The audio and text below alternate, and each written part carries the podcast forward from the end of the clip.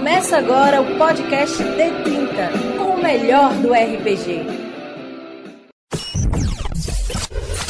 Olá, você RPGista que está ouvindo o podcast D30 RPG, o melhor podcast sobre RPG do Brasil. De raclote. De Vória. De racas. Por muitos anos nós falamos que um dia gravaremos esse podcast e hoje chegou o dia.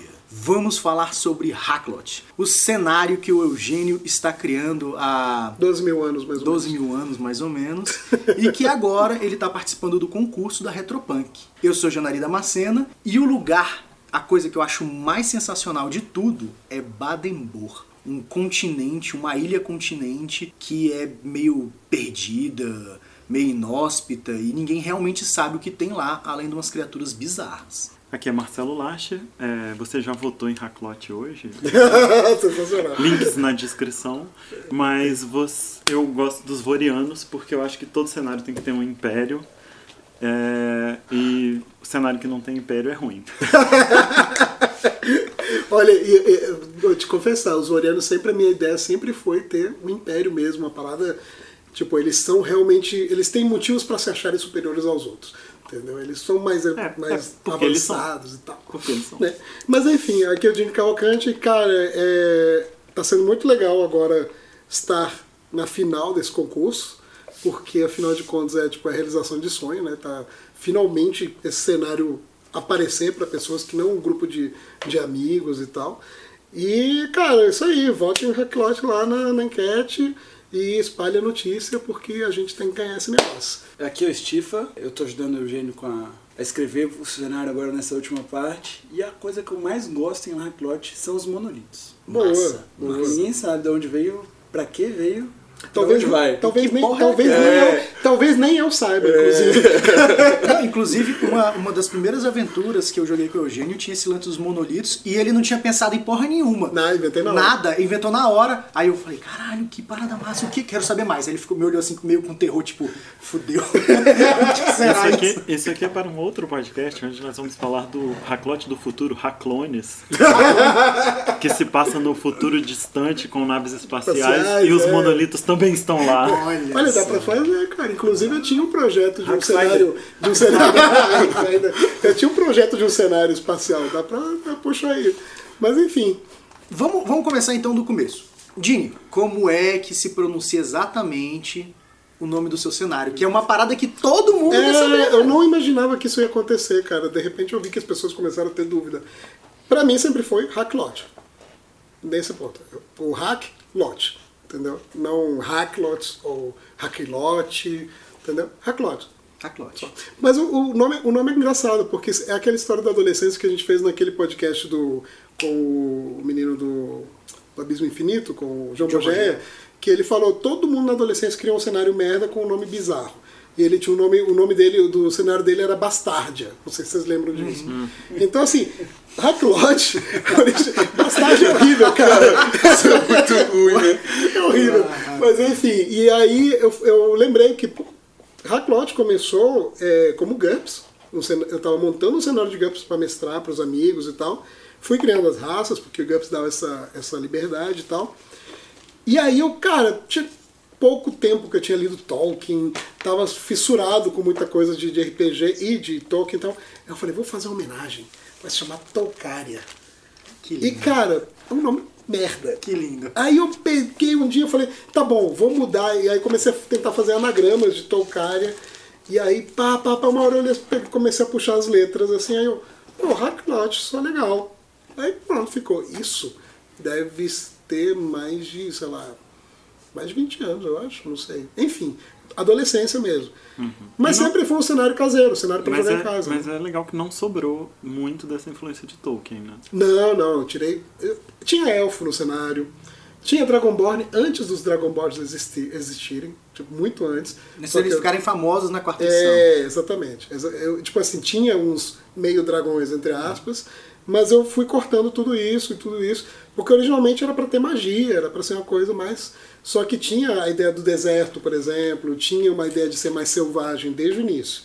Os Pangires, por exemplo, originalmente, eram, uma, um- eram humanos que pintavam a pele ou tatuavam a pele como se fossem felinos, basicamente isso. Mas eles eram selvagens que viviam em regiões ermas, sacou? É, é claro que tem influência, tudo tem influência de Tolkien, né? É, é, falando de fantasia medieval, sempre tem, mas dá pra você ver os elementos genéricos, né? Como, como não, tem, não tem como dizer, por exemplo, ah, mas parece com com o D&D ou com Conan.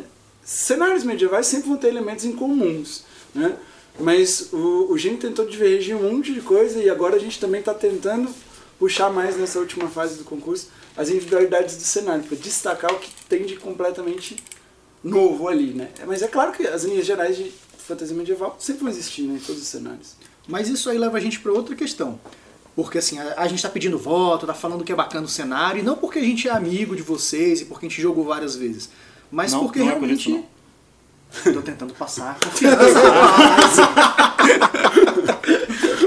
Mas pegando aquele lado assim, por que, que alguém vai tirar o seu D&D semanal, vai parar de jogar o seu Lankmar, no Savage Worlds inclusive, vai... vai...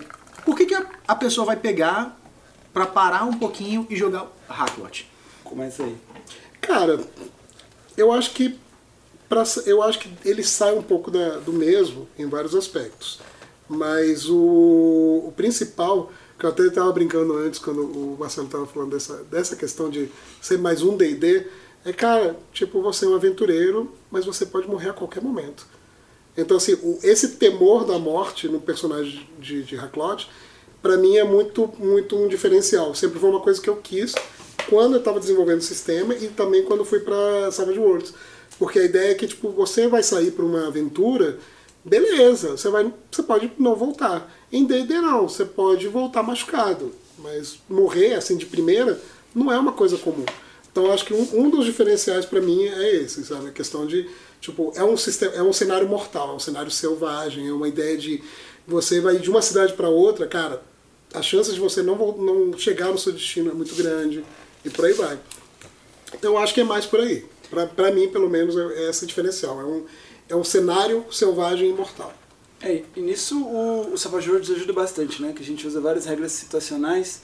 O combate em Hacklot é, é, é, como a gente falou, é mortal, mas é, é rápido. Então é tudo resolvido muito rapidamente. Então uma espadada te matou. Mas o que, o que torna para mim um diferencial é que tem toda a história dos deuses terem abandonado o mundo, né?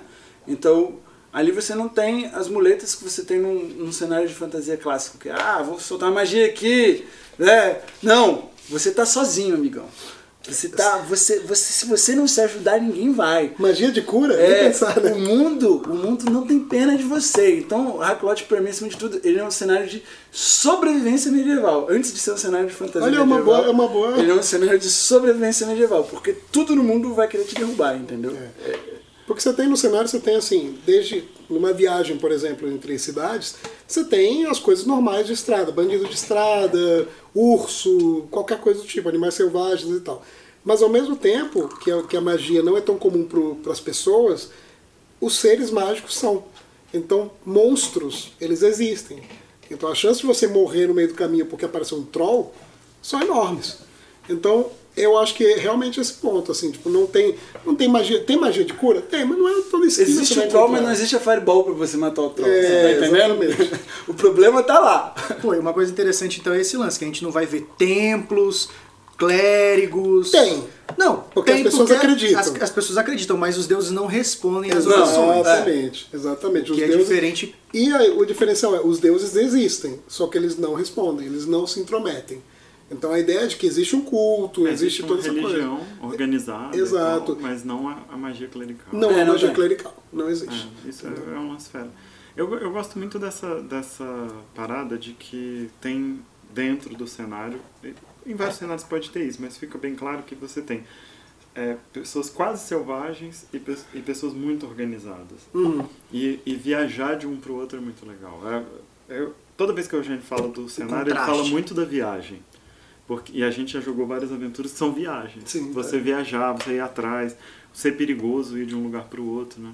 Todas as aventuras que a gente fez até agora são viagens. Você tá- todas. Mas isso, é, é- isso, isso foi orgânico, isso foi acontecendo. É, porque é, é maneiro. É claro que a gente já jogou uma aventura quase toda numa cidade também. Foi. É, Sim, sim. Quase toda numa cidade. Numa cidade porto, Em né? Perúntia. Perúntia. Em- que é em Vória, no, no, no Império Voriano. É, porque nos outros não tem cidade, né? É, Só não deve tem, ter uns barracos lá. Tem, tem, tem vilas. As duas aventuras do concurso, a Bruxa Lobo e o Sangue de Cosó, são, são viagens, né? Você tá se movendo nas É. duas A aventuras. gente vai botar os links aí, porque essas aventuras estão disponíveis. Tá. tem mais Então, aventuras no Na site verdade, do D30, a gente na vai verdade botar tudo agora aí. tem, tem as aventuras disponíveis, são as aventuras que participaram do concurso, e tem uma versão mini compacta do cenário que está disponível também para download. Então Ah. você pode baixar isso e jogar tranquilamente. Não, e dá, no, no site do D30 dá até pra galera ver os primórdios, os Tem contos. os contos. Tem, é, tem, Tem o PDF os- do tem, tem o sistema PDF do anterior. sistema antigo, porque o, o- no começo o Eugênio tava criando, ele cagou a cabeça dele e começou a criar um sistema, porque ele É. achava que tinha que ter um sistema próprio. Mas, mas várias, É, é várias- um ledo engano. Você que está escrevendo um cenário, escreve um cenário. Regra tem pra tudo que é lado. Você não precisa criar regra, é uma merda. Dá muito trabalho, você vai passar anos testando isso e no final você vai ver, porra, podia ter usado, sei lá, D&D, Savage Worlds, GURPS. Entendeu? Se, se a sua regra. é, enfim, a gente vai fazer um podcast É, sobre, sobre isso. depois. Se a sua regra é necessária é, para, para o seu cenário, você cria ela. Eu acho muito fera do Savage World que você pode criar regras adicionais. Isso, É totalmente modular. A gente fez isso, né? Ah. Então a gente tem uma regra nova que chama clima selvagem, o, clima em Hacklotte é outra coisa que quer te derrubar.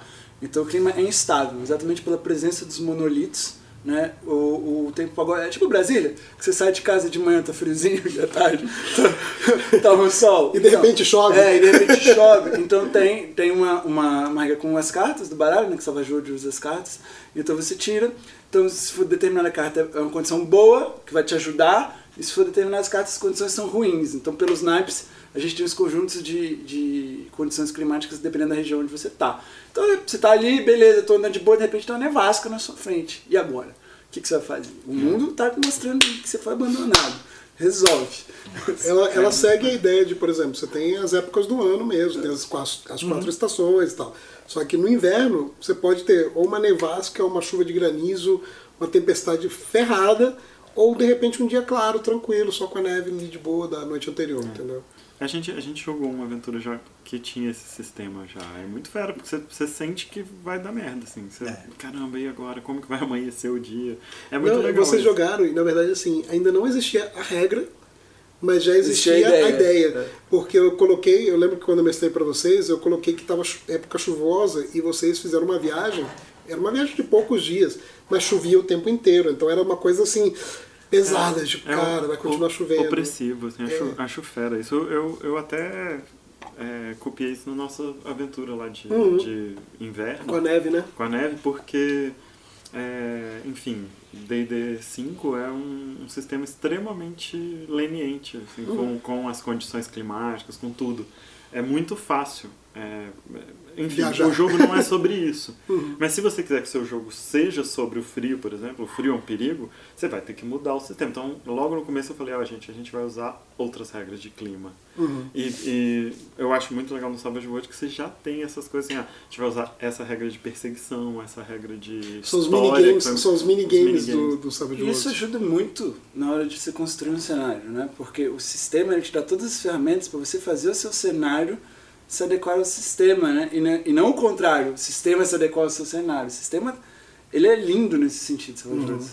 E vamos, vamos começar a, a falar uns, Do uns pílulas, uns É. pílulas aí, Conta, exemplo. conta pra gente primeiro das raças. As raças. O que que, porque elas, elas têm muita influência no cenário como um todo. No- eu, eu vejo que no cenário a gente está jogando naquela ilha grande, É né, uma ilha maior. Uhum. maior, que é originalmente terra dos...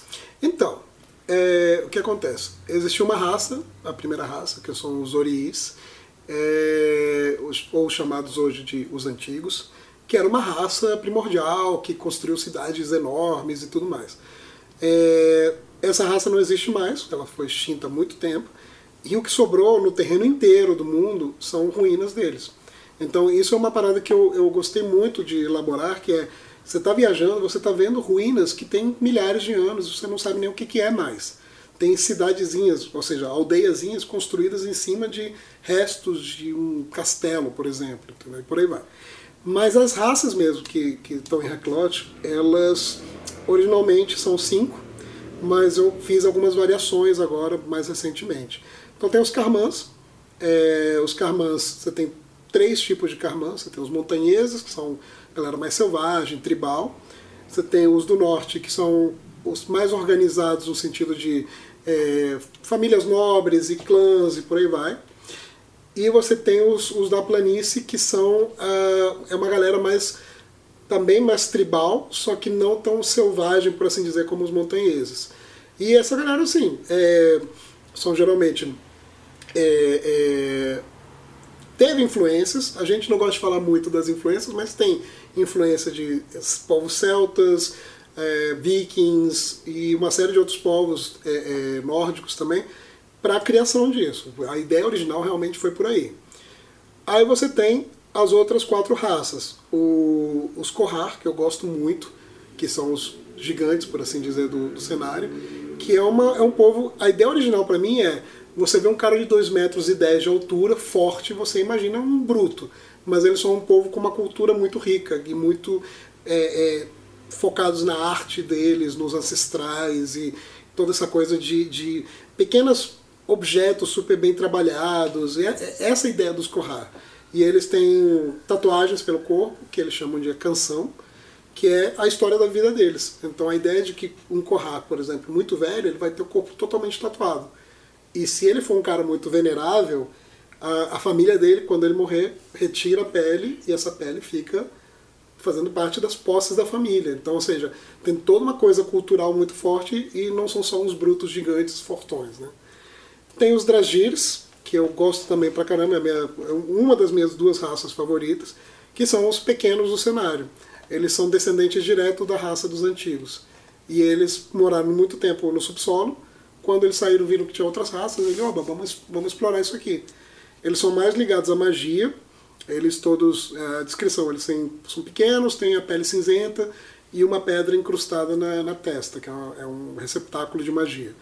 É, eles são mais próximos da magia, apesar da magia não ser algo tão fácil para as pessoas, mas eles são, eles são muito curiosos na, na forma de vida das outras raças e tal. Tem os Pangires, que é a raça selvagem, digamos aí assim. Aí sim, aí sim, a galera da quebrada. É, é a galera assim que tipo é vista pelas outras raças como algo primitivo. Eles são primitivos em vários aspectos, mas eles também têm uma ligação muito forte com o mundo espiritual e com, com a natureza e, e, e tudo mais. E eles têm ah, o corpo tem uma pelagem mesmo, eles são peludos, eles são meio que homem-esfera, por assim dizer. É, num, antigamente, a ideia original deles é que eles fossem uma raça felina. Só que eu fui vendo a quantidade de mundo de fantasia com raça felina era enorme eu comecei a tirar alguns detalhes. Tipo, primeiro, corto o rabo fora. Depois, tiro o, a, a, o focinho de felino. Eu fui, fui eliminando essas coisas até chegar no ponto em que é, chegou. nas primeiras descrições está escrito, né? É. feições de gato. Aí eu falei, não, bota animal. né? Vamos tirar esse negócio de anime aí. É, é, a, a ideia é ser o, o tipo o Homem-Fera do, do He-Man. Aquele negócio Sim, mais sim, bestial. sim. É. Eles são não bestiais. necessariamente um animal. Não necessariamente um animal. Exato. Você pode puxar, dependendo do que você quiser, pra uma coisa que você se identifique mais. Mas É. eles são bestas. As né? ilustrações, bestas. as ilustrações que tem, eles são mais tipo, parecem humanos peludos com orelha pontiaguda. As ilustrações que tem até agora. Mas a ideia é que eles sejam algo um pouco mais animalesco mesmo, assim. E toda a ideia deles de cultura também é muito legal. E por último, é, eu falei, falei dos outros, é, beleza. Por último temos os Vorianos. Os Vorianos, eles são Tem que acabar. Eles são muito parecidos com os Carmãs em alguns em aspectos físicos, mas eles têm a pele morena o- e os cabelos escuros sempre. E eles têm ah, alguns detalhes, por exemplo, as unhas mesmo são todas totalmente pretas, orelhas pontiagudas, como elfos, e eles têm um par de presas finos que tem, injetam veneno, um veneno paralisante. Mas é uma parada totalmente que eles evitam fazer porque para eles é uma, é uma coisa bestial, uma coisa de, de- de- dos primórdios. Então, é um último recurso de um Voriana é dar uma mordida para paralisar alguém. Entendeu? E eles são uma, Mentira, uma- mentira, a gente morde o tempo todo. É a primeira coisa que o jogador pensa, É. morder esse cara. E aí o, o lance dos Vorianos é que eles são a raça mais evoluída em questão de tecnologia. Por exemplo, eles têm estradas pavimentadas, eles têm cidades muradas, eles têm aquedutos, eles têm toda uma, uma tecnologia que as outras raças não têm. Eles têm um exército é, é, profissional, a Legião Voriana, então assim, eles só não conquistaram pra cima por algumas razões que serão descritas no cenário e tal. Mas eles são um povo muito uni... eles já são uma nação unida há muito tempo. Para completar o que a gente está falando aí, o cenário é selvagem, é muito selvagem. Então, existem cinco cidades em, em, em Celdros, né? São três Vorianas, que constituem esse império, que são cidades bem grandes, e duas cidades Drasgiris, que, é, que são meio, meio externas e meio dentro de, de, Da montanha. de montanhas, né? Então, é, o resto é ermo, pequenas aldeias, pequenos povoados, pequenas vilas, mas de civilização mesmo são esses grandes centros, né? São esses cinco grandes centros. Você tem, por exemplo, os, os carmãs do, da planície, basicamente as aldeias deles são, sei lá, 20, 30 construções, uma paliçada em volta, ou um fosso em volta, numa colina. Acabou. Isso é uma vila carmã típica. A vila mais desenvolvida dos carmãs tem lá um, um castelo e tal, não sei o quê, mas é mais no norte. E é a única porque é um cara que é mais poderoso que os outros e que meio que é visto como rei deles. Mas não é uma nação unificada, então E é por isso que quando você se afasta dessas cidades, a viagem fica perigosa. Exato. Quanto mais você se afasta, mais você está exposto ao mundo selvagem. É, isso foi um ponto que eu que eu que foi a, a- a- essa essa teoria foi do justamente da, da quarta edição de D&D que fala dos pontos de luz e aí eu, eu usei muito isso quando escrevi porque a ideia de cara você está na cidade tem as suas seus problemas seus perigos e tal mas você vai sair para outro tá lugar segurança. você tem segurança, você tem pessoas, você tem muralhas. E no ermo, não. Então, se você está viajando, você vai de um ponto de luz a outro. Então, é, esse eu acho que é a grande sacada assim, do, do cenário. É, eu acho esse um diferencial bom também, porque na maioria dos cenários medievais você tem grandes cidades. O próprio Lankmar é feito baseado em todo, dentro de uma cidade. D&D você tem grandes metrópoles, você tem grandes aventuras baseadas nessas cidades. A maioria do que acontece em Reclote é fora dessas cidades. Essas cidades não são o centro da ação do jogo. Pode fazer uma aventura urbana? Pode. Não, não tem problema. Mas tem muito menos para você produzir dentro das cidades do que fora das cidades, né? Então o desconhecido é muito maior né, nesse sentido. E, e tanto dá para fazer uma aventura urbana que eu fiz, inclusive, mostrei para vocês. Era uma aventura numa cidade portuária, voriana, em que vocês tiveram que lidar com o pessoal da, da, da favela, o pessoal dos bandidos, entendeu? Lidar com guilda de ladrões e coisas do tipo. E havia outros mistérios envolvidos e tal. Então, assim, dá para fazer perfeitamente uma aventura, uma Mas é, aventura fera, na pra, campanha. pra mim, pelo menos, parece sempre que é, tem esse passado, né? Uhum. É, um, é um lance legal de fantasia medieval, é quando tem esse passado e os mistérios que você vai descobrindo é, caramba, descobriram um artefato desse passado, é, é, abriu-se uma passagem para um negócio desse passado, aqui tem enterrado alguém desse passado, é muito fera, porque abre uma quantidade de aventuras Leque, é. muito legal.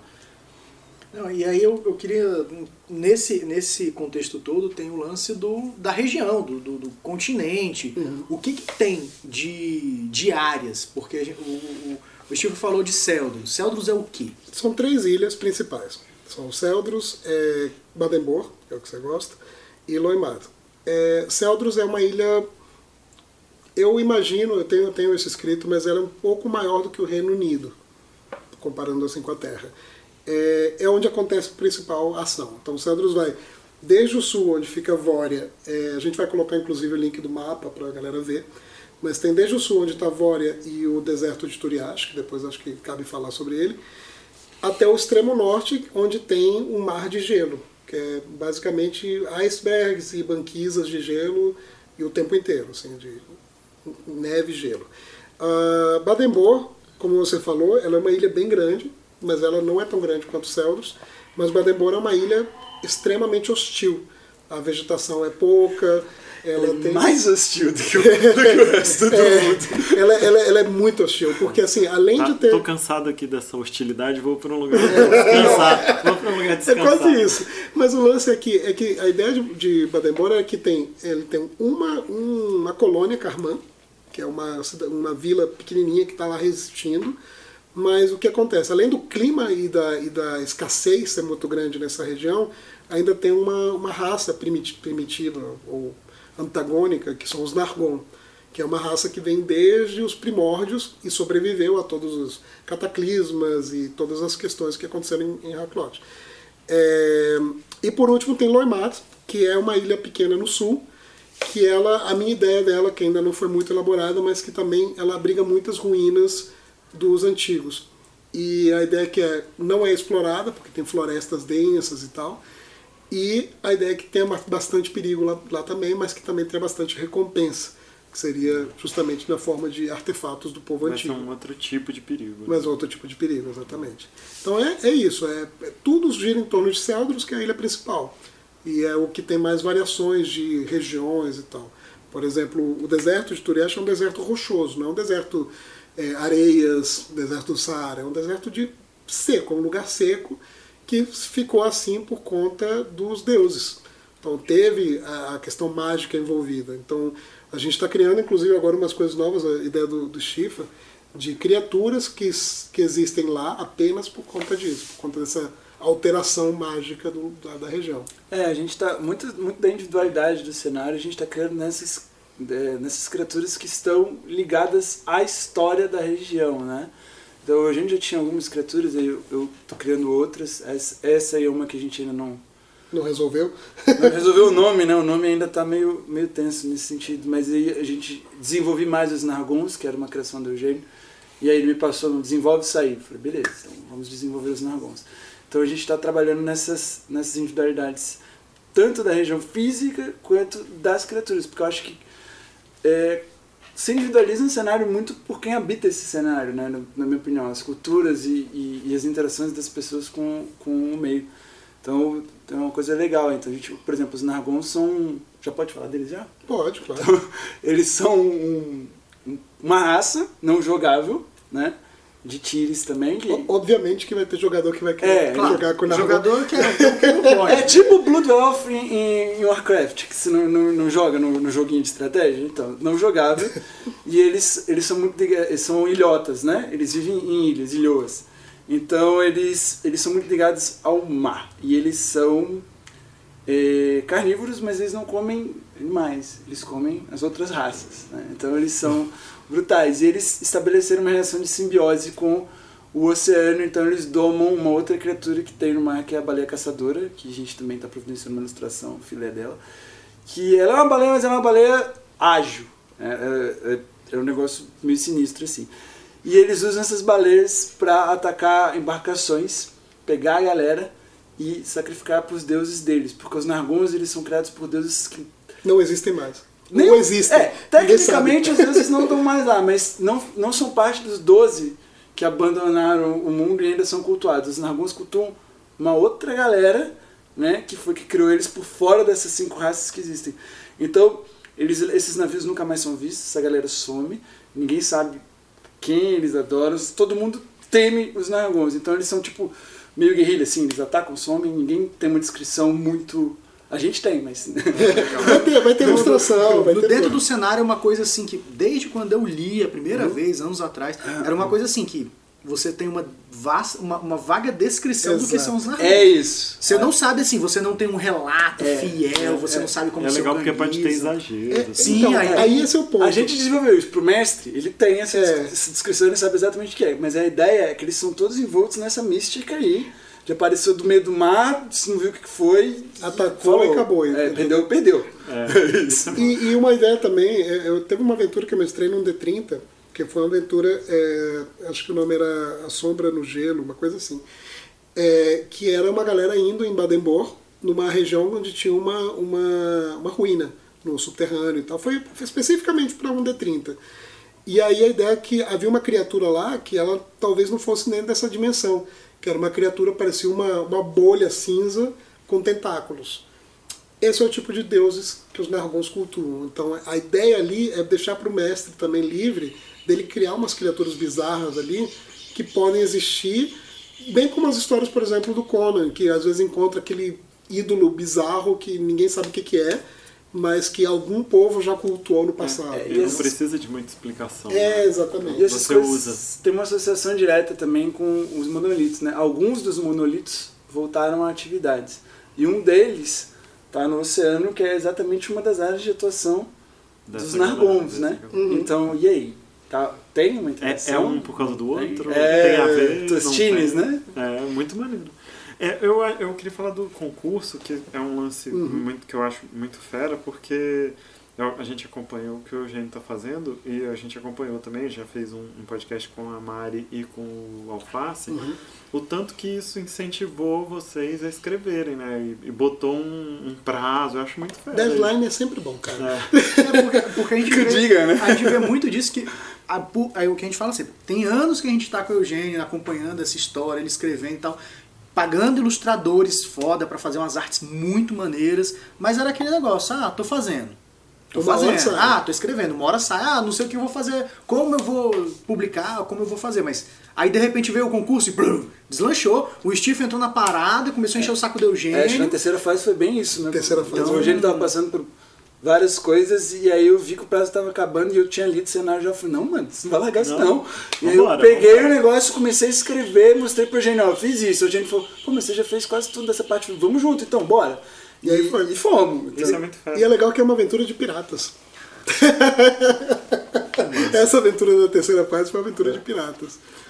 Ah, muito, muito maneiro isso, isso daí. É, a gente vai falar muito mais ainda, a gente já fez alguns sobre isso, de como fazer cenários e tal. Eu acho um, lance genial, assim. É, quando a gente fala disso do sistema, por exemplo, quando... Foi a primeira coisa que, que eu falei pro Eugênio, quando ele me mostrou, eu falei, pô, esse sistema não tá bom. Mas a história era massa. É, a história que a gente jogou a primeira vez era muito massa. O sistema tava atrapalhando ali É, exato. a gente eu- aproveitar aquilo. Porque eu queria um sistema mortal e eu não conhecia nenhum sistema de RPG que entrasse nesse, nessa, nesse pré-requisito. Tipo, para pô, pontos de vida, cara, não, é, vou usar tal coisa, não sei o quê. E eu, eu realmente não achava um sistema que tivesse essa coisa. Então por isso que eu criei um, um meu. E funcionava, É. mas era capenga, era, Eu- era falho e Eu tal. lembro, inclusive, uma das primeiras aventuras que eu joguei, muitos anos atrás, eu joguei com um Corra. Nossa, eu lembro Que dessa. o a gente fala, não, galera, eu vou testar o cenário, eu quero testar o cenário e quero testar o sistema principalmente. Que Eu aí fui era- fazendo testes com fazendo- magos, é, guerreiros, Exatamente. E aí foi massa porque tem coisas que eu lembro que ficaram no cenário até hoje, que era o lance dos Corra, porque era uma. Uma, de repente os personagens acordavam numa fortaleza no, no, no deserto, né? Não era bem no deserto, Não é- mas era um. era, sei eles estavam presos. Estavam presos num lugar assim meio desértico, meio montanhoso e tal.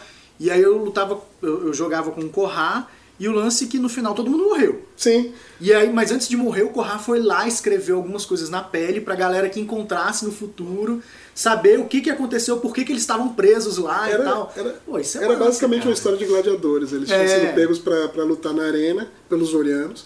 E aí no final. A cena final é muito legal, que eles fugi, te- indo correndo pro portão pra Ah, fugir. tamo fugindo, E aí conseguimos. os caras crivam eles de Tipo flecha assim, e morre todo o mundo. céu fica escuro e É. vocês olham pra cima, são flechas voando. Era uma one shot, né, É, cara? Não tem coisa one rápida. shot era pra acabar mesmo dramático, entendeu? Mas sim, são coisas que ficaram. Porque o que acontece? Todo o feedback que eu recebi ao longo dos anos, eu fui pensando, pô, isso aqui é legal, isso aqui não é, não sei o quê.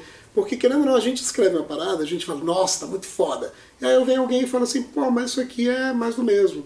Ou isso aqui tá igual a tal coisa. Isso é super importante. Então o feedback é ótimo nesse sentido. É, a, gente, a gente fala isso muito, é, mas é, a gente que, que inclusive escreve para viver aqui, o Janari, é, é uma das melhores coisas você ter alguém para editar. Alguém Uhum. para te dizer, brother, é, não, é, não é tipo, é, isso aqui tá uma merda, isso aqui tá ótimo, não te ajuda. Não. Mas falar, isso aqui, cara, pô, tá parecido demais com tal coisa, isso aqui, isso aqui é o que é o seu, o seu mundo, Uhum. isso aqui é legal e único, e isso aqui não, cara, isso aqui abandona. É, é esse tipo de feedback que é genial. Agradecer inclusive o Thiago Marinho, Porra, muito. o Capitão Tesouro aí nessa última versão, porque a gente tinha 180 mil caracteres. 187 E mil. tinha que enviar o arquivo pro concurso com 90 mil caracteres. Ou seja, a gente tinha que cortar pela metade. E o Eugênio tava assim, não, mas eu não quero Não, tirar. Doía, cara, cada O corte. Thiago devolveu o cenário pra gente. Eu falei, mas você cortou. E falou, é isso. É isso. Aceita. É, eu falei isso pro Eugênio. É melhor você escrever e depois cortar E guardar do o que que você tem. tentar chegar É, em 90. É muito melhor você escrever e, mais. E o bom é que eu já tinha todo esse material pronto. Na verdade, inclusive, tinha 187 mil sem a regra do clima que o Chifa criou e sem, por exemplo, os narrões e as baleias caçadoras que ele tinha criado. Então, ou seja, ainda teve que inserir isso e cortar coisas. Não, mas é muito bom. E- mas- porque mas ajuda e- muito. E, e fica com aquilo disponível. Sim. Você fica com, com o que é essencial. Isso é muito bom. E, e uma das coisas que eu estava até comentando com vocês, que o Thiago falou, que para mim foi um dos feedbacks que, tipo, contundentes, mas que faz muito sentido, é, cara, você não precisa descrever em detalhes o cenário. Você tem que colocar, logicamente, umas coisas para a galera entender e entrar naquele mundo. Mas quando você faz, você não está escrevendo um romance, você está escrevendo um RPG. O RPG tem que ter liberdade. Então, quando você descreve, ele falou, a floresta de Rakaz, ela está descrita, eu sei o que, que tem nela, mas eu sei também que tem muita coisa que não está descrita. Então eu posso inventar coisas nela. Então, como mestre de RPG, é muito mais interessante para mim Como é isso. que você pega um mundo e torna ele seu também. É, exatamente. Porque a partir do momento que Haklot estiver publicado, quem está com o livro na mão vai fazer o que quiser. É o que a galera não entende, né? É. O pessoal muitas vezes pega. Deixa de ser ah, seu, né?" deixa, de, é, deixa de ser seu. Cara, saiu em livro, a outra pessoa leu, vai jogar, vai mestrar. Não é mais seu. Eles podem mexer e tem que, e tem que ser assim mesmo. É, é a o dinamismo do, do cenário e do RPG é isso. Então, assim, para mim, no início eu tinha muito preciosismo, sim. Eu confesso que era assim, pô, mas não é assim. Não é, quando você escreveu uma aventura em Baden-Bohr, eu fiquei, pô, mas Baden-Bohr não é exatamente isso. Só que o que você escreveu me deu ideias. Aí eu falei, porra, peraí, dá para fazer algo por aí. Entendeu? Então, esse feedback, essas mudanças que as pessoas criam depois que estão com o material na mão, é maravilhoso, assim. Ajuda muito. Nisso, eu lembro de uma história bem legal, não sei se tu vai lembrar, que logo lá, anos atrás, quando você colo- colocou o cenário e o sistema no, No D30. no D30, de repente um dia tu recebeu um feedback de uma pessoa de fora de Brasília dizendo caraca, não tem mais material não, porque eu tô mestrando uma campanha com esse jogo e esse Tem cenário. o resto do mapa. Tem o resto do mapa, tipo, você, caralho, como assim? Tem alguém que tá Tem, jogando tem. isso, mestrando uma campanha. E teve gente de Brasília também, cara. Teve uma amiga é que legal, falou assim: cara. tô mestrando aqui com, com, os, com, com os, os amigos meus e eles estão querendo ir pro sul, mas eu só tinha o mapa do norte. Aí eu, caraca, na hora que eu peguei o mapa, mandei o arquivo para ela, eu falei: ó, divirta-se. Então isso é muito legal, você descobrir que de repente tem gente que você nunca viu, que era o caso desse que você Nem falou, te conhece. e jogando no sistema. Então eu acho que esse é o. O negócio do concurso é muito legal, porque eu já pretendia fazer financiamento coletivo, já estava trabalhando para um dia, um dia publicar. Quando veio o concurso, a, a ideia de, de ganhar esse concurso não é o prêmio em si, não é royalty dos livros vendidos. O prêmio, para mim, é ser publicado e as pessoas jogarem. As pessoas falam, nossa, olha que cenário legal para o amigo, entendeu? Fazendo campanhas com cenário. Mas que a gente vai gostar dos royalties, a gente vai. Ah, sempre, sempre. Se, se tu não quiser, manda aí. É. A, gente, Ela não disse que eu não quero. a gente toma tudo em café. Total. Então, café, café e cerveja. É isso aí. Uma uma coisa desse, desses, desse concurso também, galera, é entrem na enquete, entrem no grupo Savage Outros Brasil, leiam os cenários. Se você achar outro cenário mais interessante, vota no cenário. Tá Impor- errado isso. É. assim, vota no cenário Hacklote, mas é importante a gente dar essa visibilidade pra galera que tá escrevendo e tá trabalhando Claro, pra aumentar o são, RPG. são, né? são quantos? São 16 atualmente. São 16. Era para ser né? 18, mas dois não entregaram a tempo. Então são 16 cenários E concorrendo. foram quantos no começo? 320. É, No- cara, na primeira, não era mais? olha que 320. maneiro. Olha que maneiro isso, cara. 320 neguinho fazendo cenários. E agora temos 16 fortes, entendeu? Cada um com seu estilo e tal. Então, assim, vai lá, dá uma olhada. tá- o, o texto de cada um tá lá. Você pode ler todos se você quiser. De graça. E tá de graça. Retropunk. E você lê Exatamente. tudo e depois bota no. Hacklote. Exatamente, raclote na veia. É isso aí, galera. Valeu!